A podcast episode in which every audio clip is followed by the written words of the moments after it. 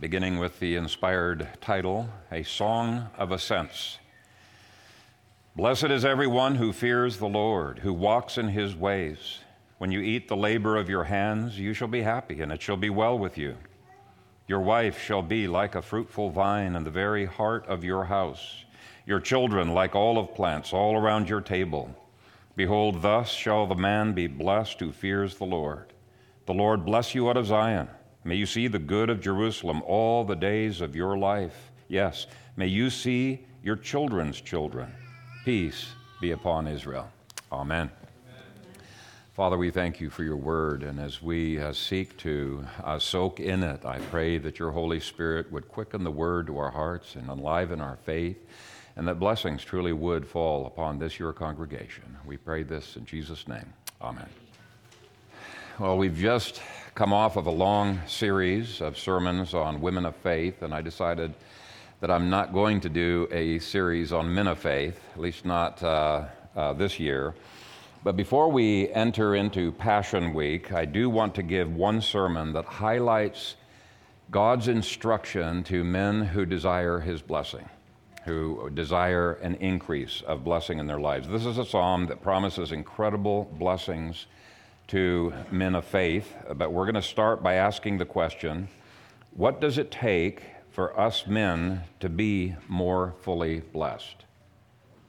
Psalm 68:19 says, and this is an absolute, inspired, inerrant promise, but it says, God daily loads us with benefits. And the word for load is a very heavy load that was put on top of a donkey. And so he's saying every single day, God loads us with his blessings. And so, why is it we don't always experience God's blessings?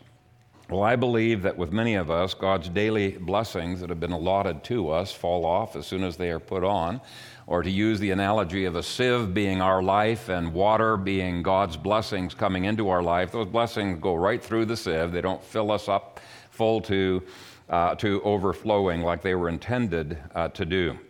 And so to ask the question again, what does it take for us men to be more fully blessed? Now, in a sense, the previous Psalms of Ascent give us the preconditions to this. So, for example, in uh, Psalm 126, it requires that be, we be delivered from those things that have held us captive pornography, bitterness, anger, and to be committed to being totally captive to God's will. That's Psalm 126. Psalm 127 requires that we look to the Lord to build our house and to guard our city and to undergird all of our labors, to be the Lord of our home, the Lord of our planning, the Lord of our future. In fact, uh, we're going to be singing Psalm 127 after uh, the sermon. And so, when all of the Psalms of Ascent are lived out, we can expect an increase in blessings. But this psalm, all by itself, informs us uh, for the answer to that question. There are conditions to experiencing the fullness of God's blessing. I think too many of us are quite content with just the handful of blessings that we experience. But I hope by the end of this sermon, uh, your faith will be raised up to expect a lot more uh, blessing from the Lord and to receive a lot more. In fact, uh, during the sermon, I'm going to be pronouncing 12 blessings upon this congregation. And uh, if you're willing to receive them by faith, uh, I believe that the Lord will uh, put them upon you. That this psalm is especially addressed to men, I think, can be seen quite easily from verses 3 through 4, which speak of your wife. Okay, well, obviously, he's talking to men there, right? uh, your wife, your house, your children, your table. Behold, thus shall the man be blessed who fears the Lord. And the word for man there is not the generic word for man, it's the word that's only used of males and e- even for warriors. Okay, so it's a, a male at the height of his manly powers. Now, it's not as if God doesn't bless you women. You've gotten way more blessings than we men have, you know, in the sermons that we've gone through. Uh, but if you are willing to pray this psalm into your husband's life, or if you're a child and you're willing to pray this psalm into your father's life, there will be an overflow of blessing into your lives as well. God blesses the whole family when the patriarch is healthy and when the wife does not tear down the home. But, men, here is the question today Do you want blessing? Do you even believe that it's possible to be blessed? Verse 1 pronounces a blessed. Verse 2 pronounces happiness and things going well for you. Verse 3 promises satisfaction with your wife and children. Verse 4 says, once again, Thus shall the man be blessed. Verse 5 says, The Lord bless you out of Zion. This is a psalm of blessing. And nor do the blessings have to come only upon a tiny minority of believers. Uh, no, verse 1 gives God's intention Blessed is everyone who fears the Lord. Uh, though Adam lost his enormous blessings through his uh, rebellion against God, salvation was actually designed in part to be restoring everything that was lost through Adam. And this means God's plans for us are to restore blessings into our lives. To me, this is a very exciting psalm. Nor is this blessing for only a few moments of life. If you take a look at verse 5, uh, verse 5 wants this blessing to rest upon you men. It says, all the days of your life. Can we men really have this joy and blessing when life is so hard? And the answer is yes, we can. But these verses do indicate that unless four conditions are met, you men will only retain a few of the blessings that God daily drops from heaven. The first condition is that we men must learn to live coram deo, which is a Latin phrase that was one of Calvin's favorite ones, but it means living before the face of God. Uh, it's clear that the person of this psalm knows God in salvation, knows God in his daily labors, knows God in his family, knows God in Zion. Uh, God is part and parcel of every facet of everything that he does. Now, when we looked at the life of Tabitha, we saw the same was true of her. The only reason her works were good works was because they were done in faith to God's glory by the power of the Spirit who unites her to Christ, right? And um, the same is true of this man. The psalm is not asking men to add one more thing to their already impossibly busy schedule. He's saying, transform what you are doing. It's asking men to put all of their labors, their rests, their plans, their intimate relations, their dominion, put everything into relationship with God and into a kingdom perspective. Now, this point deals with that intimate relationship with God, and it can be seen with two things. First of all, the covenant name Jehovah. Anytime you see Lord in the New King James in all capital letters, it's referring to the covenant name uh, Jehovah, uh, which God uses with those that He has drawn into a close covenant with Him. God is a God of judgment to unbelievers, but He is Jehovah. He is the God of close and intimate covenant relationship with believers. And the title of the psalm tells us that this kind of a close relationship with God is not instantly achieved or even automatically achieved. We have to pursue intimacy with God. Uh, the inspired title is A Song of Ascents. These uh, songs were sung by pilgrims as they approached the throne of Yahweh to uh, sing, to praise, to worship, to adore the one who had saved them and continues to bless them. Here's what uh, the old commentator William Kay said of the, this title Go up, go up, my soul, must be the motto of one who would enter into the meaning of these Psalms. They are a Jacob's ladder whose foot is fixed on the earth, but the top reaches up to the heavenly Jerusalem nearer, my God, to thee. And the point is that knowing God is not a luxury that only pastors can achieve or that only men of leisure you know have the time to be able to press into as they've gotten away from the hustle and bustle of life. We're going to be seeing in this psalm that knowing god can be achieved right in the hustle and the bustle of ordinary life. For example can you know god in this close way on the battlefield and Scripture says, yes, you can. And there are a number of scriptures, but I love uh, Daniel 11:32. It prophesied about the Maccabean soldiers. If you know anything about the Maccabean wars, those were brutal wars. But it says about those Maccabean soldiers who were on the battlefield that the people who know their God shall be strong and carry out great exploits. Even their fighting on the battlefield was done coram deo, before the face of God. As another example, God told the youthful Solomon, uh, who was really fearful. He had doubts about whether he'd be able to rule this kingdom that he had just inherited. God told him, No, you will be able to rule this if you learn to know me, if you learn to know uh, the Lord. He says, If you seek him, he will be found by you, but if you forsake him, he will cast you off. 1 Chronicles 28 9. So the blessings of this psalm are not automatic for believers, they come from knowing him and walking with him. Psalm 10, verse 4, should never be true description of any believer. Should not, not be true. Um, it says, The wicked in his proud countenance does not seek God. God is in none of his thoughts. So, true Christians do have God in at least some of their thoughts. They won't, will never be described by that psalm. But if you can go through an entire day without sensing that God is with you, I believe you are missing out on a ton of blessings. Why? Because you're not walking Coram Deo. It should be a part and parcel of our living, our day, our night.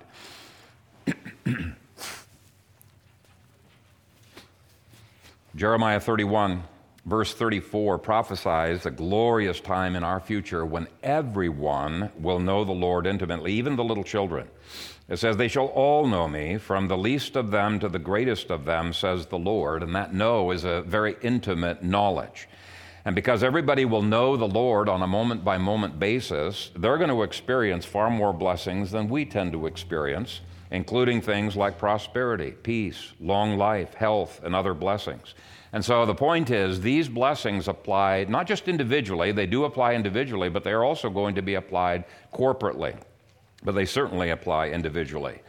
Your capacity to thoroughly enjoy your marriage and the rest of your life grows in proportion to how much you know God. This is not just an empty slogan that sounds spiritual to say, it is reality. When you live your life coram deo, I'll just give you one silly example. It is much harder for a nagging wife to rob your joy or for a mean boss to rob your joy and your blessings from you. They cannot do it. And so, the first condition to a truly blessed life is to know the Lord and to experience His presence every moment of the day. And if you need a book that can start you on that, there's quite a number of books that deal with this, but um, I really like uh, the ancient book by Brother Lawrence, uh, Practicing the Presence. The second condition is to fear the Lord. Blessed is everyone who fears the Lord. Verse 4 repeats that condition. Behold, thus shall the man be blessed who fears the Lord. Fearing the Lord is probably, next to knowing the Lord, is probably the most important key uh, to uh, a successful uh, Christian life. It'll cause you to be God centered in your marriage rather than man centered. It'll cause you to desire God's well done much more than anybody else's well done on your job. Uh, it'll give you the backbone to do what is right when peer pressure makes you want to do what is wrong. We are commanded to fear the Lord over and over again in the scriptures. Uh, the fear of the Lord is the beginning of wisdom. Uh, by the fear of the Lord, one departs from evil. study to develop a holy reverence for God. You will find yourself blessed. Psalm 115, 13 says, He will bless those who fear the Lord, both small and great. And the word small implies you can learn to start fearing the Lord even as a young child. It is possible. During the millennial glories of the future, God says that the fear of the Lord will be pervasive, and therefore God's blessings will be pervasive. And so this too has a corporate dimension. Psalm 67 7 says, God shall bless us and all the ends of the earth shall fear him. And so, one of my prayers for you as a congregation is that from the youngest of you to the oldest of us, that we would learn to fear the Lord so that even greater. And it's a blessing that comes from heaven, learning to fear God. But then that is a means of even further blessings falling into your life. The third condition is to walk in God's ways. Blessed is everyone who fears the Lord, who walks in his ways. Now, walking in God's ways amounts to living by His laws, living by His blueprints, and uh, that is a very important thing to do. Those blueprints include many things. They include the eight laws of harvest. And uh, just as a farmer uh, is not going to prosper in his farming if he ignores those eight laws of harvest. We're not going to prosper in any other area of life if we ignore those. Those apply to economics, uh, those apply to uh, just about everything that we might uh, seek to do. But walking in God's ways involves far more than the laws of harvest. God's Word gives us laws of logic to enable us to prosper in our thinking. So if you're not studying biblical logic, you're not going to prosper as much in your thinking as you would otherwise be able to do. God's Word gives us laws of economics to enable us to prosper in our financial dealings. And if you don't study biblical economics, your financial deals will not prosper quite as much as they might otherwise prosper. And uh, at Biblical Blueprints, uh, we're studying God's ways or God's blueprints for many areas of life. And I think if you just think about normal blueprints and how they function, it makes sense. If um, a house is built without good blueprints, uh, there are probably going to be problems. A car that is not maintained according to the manufacturer's blueprints is probably going to end up having some major problems. Now, you can ignore God's blueprints for quite a while and get by, get away with it, just like you can run a car without ever changing the oil. But eventually, everything's going to come to a screeching halt. And so, if you have found that some of your blessings have been drying up, drying up, I would encourage you to go back to the manufacturer's manual if you're consistent in that, the car of your marriage will begin to function more smoothly. And the car of your business and the car of your dominion will be prospered. As this psalm says, you will be happy all the days of your life. Psalm 112, verse 1 Blessed is the man who fears the Lord, who delights greatly in his commandments. It's just another way of saying exactly the same thing. The fourth condition is that we seek first the kingdom of God in everything that we do. And the way it's worded in this psalm is seen in verse 5 May you see the good of Jerusalem all the days of your life. Now, the throne, God made his throne on earth in Jerusalem, uh, in the Holy of Holies, the Ark of the Covenant. But now, for us, it's the heavenly Jerusalem, right? So, our work, our rest, our pleasures, our labors should all be done through the power that we receive from heaven and be done in a way that um, has as, as its purpose to extend the kingdom of heaven on earth. And since his kingdom of heaven invades the earth and transforms everything in the earth, there's really no need for any area of our lives to pull us away from a kingdom passion It's a faulty way of thinking. As Jesus said, Seek first the kingdom of God and his righteousness, and all these things shall be added to you. Okay, they're added to the kingdom, they're added to you, and he's talking about blessings. So, those are the four conditions for multiplying your blessings. Know God in a coram deo kind of way, fear him, walk in his ways, and seek first his kingdom. And so, what I'm going to do in the remainder of this uh, sermon is I want to pronounce the 12 blessings of this psalm upon the men of this congregation who are committed to keeping those four conditions. And then through the men to their wives, to their children, and to their grandchildren. And uh, you wives, this ought to motivate you to build up your uh, husband so that he can be a conduit of blessings. So, men, first of all, I pronounce the general blessing of verses 1 and 4 upon you. Verse 1 pronounces a general blessing when it says, Blessed is every one who fears the Lord, who walks in his way. May the Lord bless everything that you do. Don't accept the negative pronouncements of other people against your marriage, your children, your uh, dominion, your plans, or any other aspect of dominion God has called you to.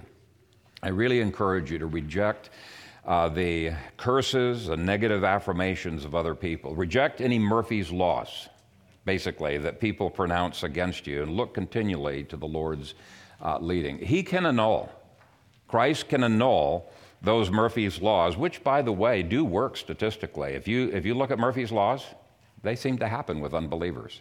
I think believers ought to be different when it comes to, uh, to this. So he can annul those Murphy laws and bring you out to prosperity. After all, he says, if God is for you, who can be against you? Second, may God bless your eating. Verse 2 says, when you eat, dot, dot, dot, you shall be happy. People don't often think about it, but I think God appreciates foodies uh, if they are eating to His glory and um, you know are uh, seeing that food as a blessing from Him. I did a search on my computer program for all of the verses that talk about God's positive views on food.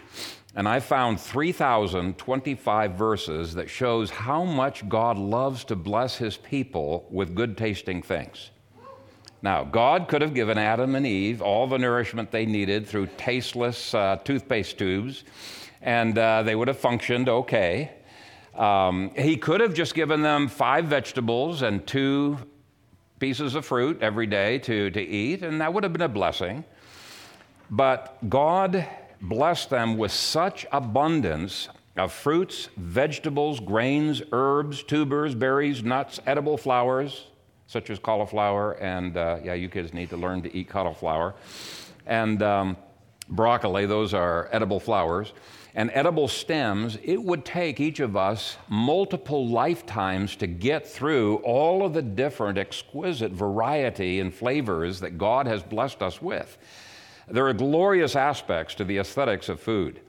So, those of you who just love to chow down and you don't savor your food and don't express your appreciation to God for the glorious taste that He's allowed you to enjoy, I think you're short circuiting some of the blessings God wants to bless you with. I went to a horticulture website to see how many edible plants God created, and so far, they're still cataloging. So far, they have run across more than 20,000 edible plants not you know some of the some of the medicinal uh, medicinal plants are not considered edible plants because if you eat too much of it you'll poison yourself but they are medicinal. We're talking 20,000 more than 20,000 different edible plants each of which has unique smells tastes visual appeal textures. It's just astounding how blessed we are. Our god is so generous so generous. And god gave all of those to adam and eve for food have you been willing to experiment a little bit and go beyond your comfort zone of Midwest meat and potatoes, you know, and tried to experience a few more of the blessings that God has given to you? God wants to bless you, and some of you literally close your mouths to God's blessings. I'm serious when I say, may God bless your eating, okay? May He take away food allergies. May He bless you with a, an increasingly sophisticated palate. the culinary side of life and that part of dominion has exquisite blessings attached to it. I'll just give you a couple of examples. The myriad flavors that you get from each different kind of wine, especially the dry wines. You know, Jesus liked the dry wines better than new. You knew that, right? He said, Nobody who's got any palate, well, he didn't say that, but nobody's going to say that the new wine's better after he's tasted the old wine. But anyway, it's astounding the variety that you get in wines. It's astounding the variety of flavors you get in different kinds of coffee beans and different roasts of coffee beans. Okay, so we need to experiment and say, Lord, you've blessed me, and I want to learn to appreciate all of these blessings that you have given to me. So here's my blessing. May God bless your eating. Amen? I didn't see very hearty amen on that. I think some of the people are worried they're going to have to eat broccoli. Third, may God bless your labor. Uh, the margin points out that the Hebrew word for labor in verse 2, yagia, uh, refers not just to hard labor, but also to the fruits of labor. Because there is some labor that's aimless, it's pointless.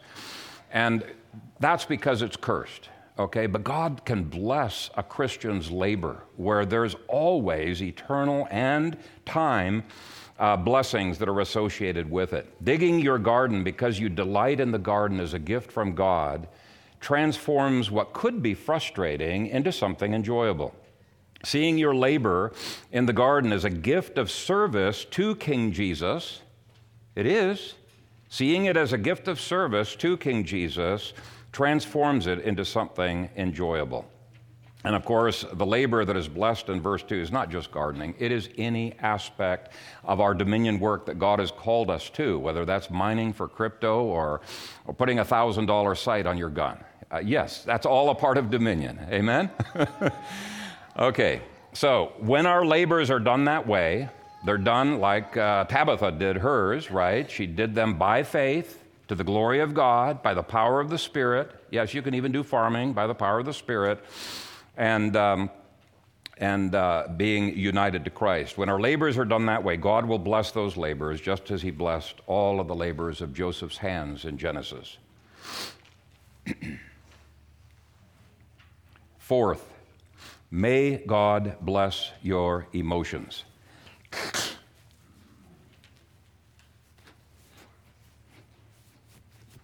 Forgot to take my allergy medicine this morning.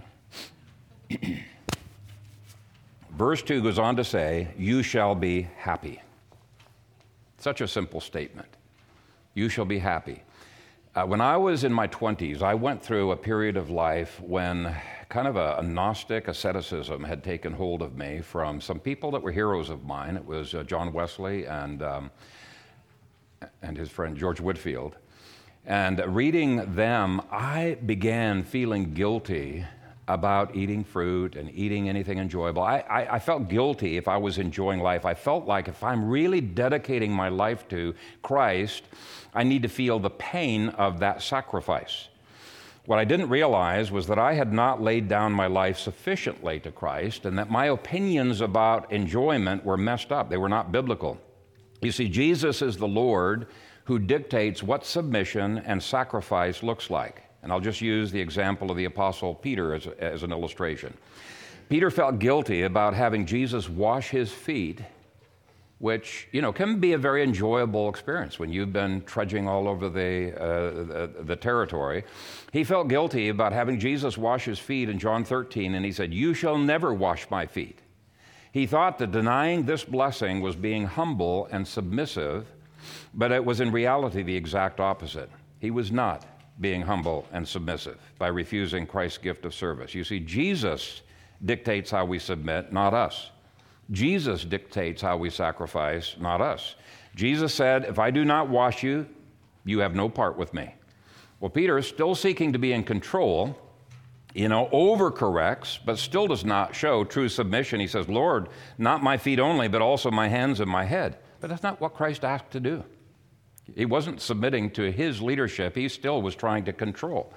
Christ does call for sacrifice, but he does not call you to be an ascetic who refuses to enjoy God's good gifts. Well, the same is true with regard to emotions. Some people feel guilty when they have happiness in intimacy, in food, in watching a movie or something else. But they fail to appreciate the fact that God has commanded us to relax and has commanded us to enjoy the labors of our hands. He has called us to be happy. So we are not walking in His ways when we reject what He calls us to enjoy. Now, there is overindulgence that the scripture talks about that is also not walking in His ways, but we're not focusing on that this morning. God wrote a whole book on the joys of marital intimacy, the Song of Solomon, and yet how many people think they're being spiritual by having hang ups over that subject? No, that's not walking in God's ways, that's walking in our own hang up ways. Um, they're not fearing the Lord, uh, they're walking in their own fear, and that's because they've not gotten used to living every part of their existence before the face of God. Yes, even in bed. We must live all our lives, coram deo. I did a count of God's plans for his people to have positive, joyful, happy, contented, and or merry hearts, and I came up with 1498 verses. That's a lot of verses. Okay? Now, some of those verses do say that God will either curse or withhold blessings from those who refuse to enjoy life. I found those interesting. Uh, why would he give you more blessings when you just don't appreciate the blessings he's already given? Is basically what those verses are saying. I'll just give you one example uh, that God has demotivated us to bless us with more when we don't appreciate his blessings. This is Deuteronomy 28 47 says, Why has God withheld his blessings? He says, Because you did not serve the Lord your God with joy and gladness of heart for the abundance of everything. You weren't enjoying the abundance of blessings that I had given to you, so God says, I'm deciding not to give you anymore. Makes sense, right? We've got to learn to live coram deo. It's God's will to have emotional blessings poured out upon us. Zephaniah 3:14 says, "Be glad and rejoice with all your heart." Now, it sometimes takes an act of the will. We don't feel like rejoicing, we feel like moping. And we got to rebuke ourselves and say, No, Phil, I am going to rejoice in the Lord. I've got so much to rejoice in the Lord. I refuse to be held down by my false feelings. I'm going to allow my feelings to be sanctified uh, by the Lord. Nehemiah 8, verse 10 Do not sorrow. Do not sorrow, for the joy of the Lord is your strength. Psalm 4, verse 7 You have put gladness in my heart more than in the season that their grain and wine increased. Now, is this gladness? This is what our mind thinks. Yeah, that's probably for rare occasions. No, this is not intended for rare occasions, or at least it doesn't need to be. Psalm 5, verse 11 says, But let all those rejoice who put their trust in you. Let them ever shout for joy because you defend them. Let those who love your name be joyful to you. And you might think, yeah, that's easy for you, Pastor Kayser. You don't have to go through all of the harrowing, hard things that I go through. Believe me, I have most of my life suffered with depression. I have to fight for joy. I have to put off those negative feelings. I have to resist and say, No, I will rejoice in the Lord. Why? Because God wants me to rejoice in Him. And believe it or not, as we by faith say those things, God supernaturally starts that joy flooding into our hearts. It's a, an amazing thing. Paul said much the same thing as uh, Psalm 5. 1 Thessalonians 5:16, rejoice always. Philippians 4 4, rejoice in the Lord always. Again, I will say, rejoice. It's a command. Now, of course, it takes consistently walking in God's presence to consistently have such good emotional blessings. Psalm 16:11 says, "In your presence is fullness of joy. At your right hand are pleasures forevermore." And so, if you're lacking in these emotional blessings, I would encourage you to go back to God's biblical blueprints, go back to the scriptures, and ask God, are there any of these four conditions that are lacking in my life? May I put them on by your grace? May the Lord pour out, here's my blessing, May the Lord pour out blessings of happiness, contentment, joy, and all of the other emotional blessings you need upon you. Fifth, may God bless you with success. Verse 2 ends, and it shall be well with you. Now, some people are so pessimistic that they are always fearing the worst. And we saw in our last sermon that fear is like faith, it latches on to its object.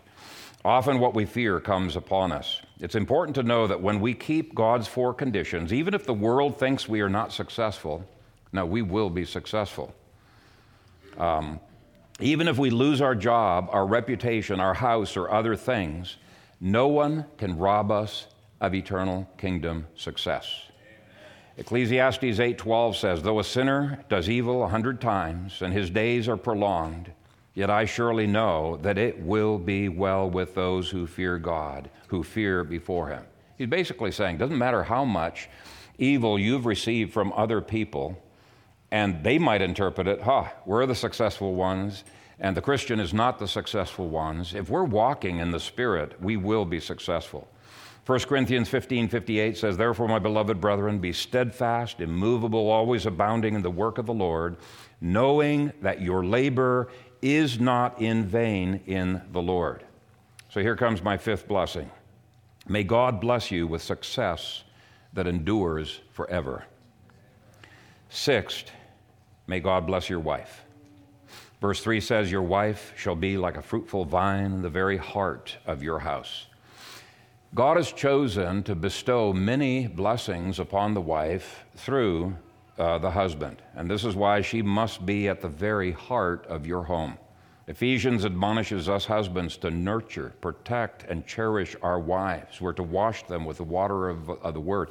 So when an angry thought comes into our mind, we need to banish that angry thought with the realization God has called me to bless my wife, and God intends to bless my wife through me. I cannot be robbing her of these blessings. May God bless your wife. May your wife not feel on the periphery of the home, but at the heart of the home. May the home be warmer because of her. May your home be cheerful and welcoming because of her. May she be a blessing to you as you are a blessing to her. Seventh, may God bless you with lovely children who will in turn bless others. I think all of that is bound up in the uh, two figures in verse 3. The wife, as a fruitful vine, bears fruit or children and then it goes on to say, Your children, like olive plants all around your table. Now, grapes and olive plants were two of the most highly prized plants in Israel. Olive plants were not only lovely to behold, but they gave shade. They produced medicine through their leaves. That's one of the things I discovered quite a few years ago. There's a lot of medicinal properties to olive leaves, and there also is to olive oil. Uh, I shouldn't. I shouldn't even probably tell you what I use olive oil for. I drink I drank three tablespoons of olive oil and I've gotten rid of uh, ibuprofen. I shouldn't probably be preaching that in the sermon, but anyway, olive oil has got some medicinal things as well. But anyway, may, olive oil is a symbol of the Holy Spirit here. He's not talking about using it in place of ibuprofen. I shouldn't go off my script, right? But anyway, that figure is saying, May God bless you with lovely children who will in turn bless others. Now, this is not the way that the world thinks about children. Many times the world thinks about children as a burden. When people try to tell you, oh, yeah, just wait, your children are going to have the terrible twos and the thankless threes and the fiendish fours, and they pronounce all kinds of curses, and those are curses. Reject those curses. Do not believe it. Always affirm the scripture by faith. By faith, believe that God can do better with your children than the world does with their children. You are not a part of statistics. You're breaking all statistics as believers. By faith, believe that. Receive his blessing, and by faith and hard work, and yes, it does require a lot of hard work. Faith is always a working faith. Prepare your olive plants to produce shade and medicine from their young leaves and fruit as God intended. And by the way, if your children are not acting as olive plants, then you just have some more work to do. Uh, you know, if there is uh, problems in your children, just realize they're olive plants that need pruning. Or more likely, the parents need some pruning, uh, right? If the, the children are not uh, uh, producing as they should be. Now, of course, another blessing that's implied in all the metaphors in verse 3 uh, is, is there's a home, a warm home that needs to be blessed, including great conversations around the table. May God bless your home to be a life giving home, a warm home, a welcoming home, a home from which the oil of the Holy Spirit flows. May your children love gathering around the dinner table because that table is such a source of fellowship and blessing. If it's not already, believe that it will be, right? This is where we're going. It's trajectory. It's not perfection, it's direction. And so let's accept these blessings and may guests find blessing around that same table. The ninth blessing is may God bless you through this church. Verse 5 says, The Lord bless you out of Zion, and may you see the good of Jerusalem all the days of your life. So may the Lord bless you out of Zion. Ultimately, it's the heavenly Zion, but He works through His church, and actually, frequently, that word Zion was a synonym for God's people, uh, the church. And God delights to bless you and your family as you bring them to church. It is my prayer that you would find blessings every single week as you sit amongst God's people in Zion. May it ever be a place of blessing, and may you, in turn, be a blessing to other members of Zion. And may our earthly church experience the blessings of the heavenly Zion. Tenth, may God bless your time and help you to redeem your time. May He bless your days, all your days. Uh, I have a handout that I should have brought with me, but I didn't. Um, but I have a, a, handout on a biblical philosophy of time, and it is quite different from the pagan views of time. Verse 5 says, May you see the good of Jerusalem all the days of your life. Now, seeing kingdom good all the days of your life requires that all the days of your life be devoted to God right? It's hard to outgive God, and when you give Him all your time, God will multiply your time. So may God bless your time, help you to redeem your time. Eleventh, may God bless you with grandchildren. We have a biblical optimism in this church. Uh, we expect grandchildren and great grandchildren to be blessed by God. Uh, now, this psalm doesn't want you to have a short term vision. Instead, verse 6 says, May you see your children's children. And even now, you men and women should be excitedly anticipating a time when you've got 15, 20, 40 grandchildren, great grandchildren crowded into your house of blessing and blessing each other. I mean, this is the kind of thing by faith we need to be expecting. According to your faith, be it unto you. Twelfth, may God bless you with his shalom. Now, that Hebrew word for peace in verse 6 is shalom, and it refers to, we've preached on this many times before, the reversal of everything that was negatively affected by the fall of mankind into sin. It includes within its definition the idea of inward peace and prosperity as well as outward peace and prosperity.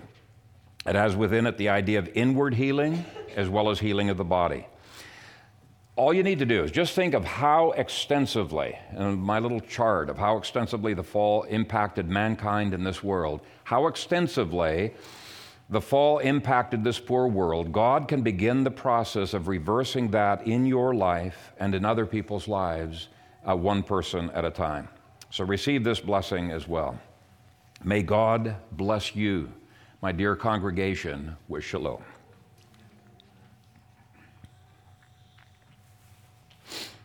Now, let me uh, conclude this sermon with one more thought. If you by faith have received these blessings this morning, the concluding point is this having received God's blessings, may God bless others through you. Uh, Daniel preached on this not too many Sundays ago that we are blessed to be a blessing, right? The title hints at this thought when it calls this a psalm of ascents. This was a song that was sung on pilgrimage as the Israelites set their hearts on Jerusalem and they gathered together. This is not a Lone Ranger psalm, right? Uh, they didn't just stay to themselves. This blessing can also be seen in the last phrase of the psalm, which says, Peace be upon Israel. So, how can all of these individual blessings or these family blessings uh, how does it reconcile with blessing being upon Israel? Well, the family is the foundation of the church, it's the foundation of culture.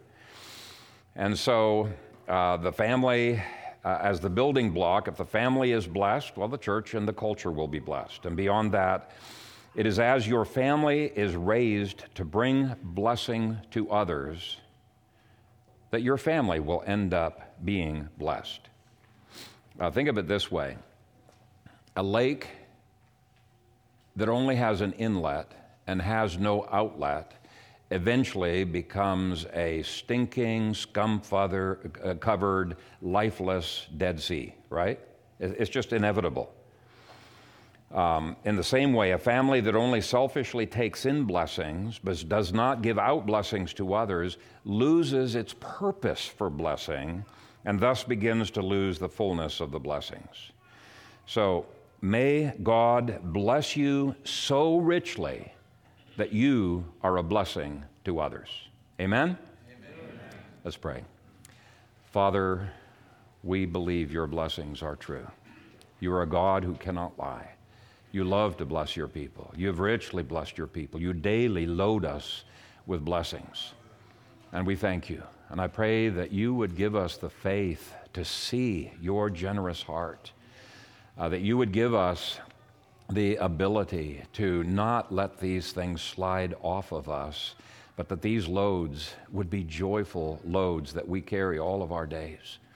Father, I pray that the four conditions to receiving and permanently having these blessings in our lives would be richly evident in each child, each mother, each father in this home. Father, that each home here would be a warm home of blessing to others. Father, would you encourage and build up and strengthen uh, this, uh, your congregation, to be a congregation of blessing. May we drink so deeply of the living waters that flow from your throne that out of our innermost being would flow rivers of living water. May we be blessed that we might be a blessing. And I pray these things in Jesus' name. Amen.